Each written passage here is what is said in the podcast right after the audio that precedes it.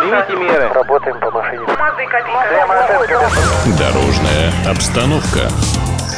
Добрый день, уважаемые авто и мотолюбители. За минувшие выходные дни в Санкт-Петербурге и Ленинградской области произошло 31 дорожно-транспортное происшествие с тяжелыми последствиями. Три человека погибли, ранено 39, в том числе трое детей. Зарегистрировано 1233 заявки по ДТП. Сотрудниками госавтоинспекции за управление транспортными средствами в состоянии алкогольного опьянения оформлено 74 водителя. За отказ от прохождения медицинской экспертизы оформлено 30 водителей.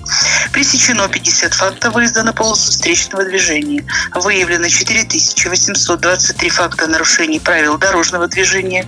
Из них 4096 совершено водителями и 727 пешеходными. Задержаны лиц, совершивших административное правонарушение, 98. Специально для Моторадио отдел пропаганды Госавтоинспекции Санкт-Петербурга и Ленинградской области.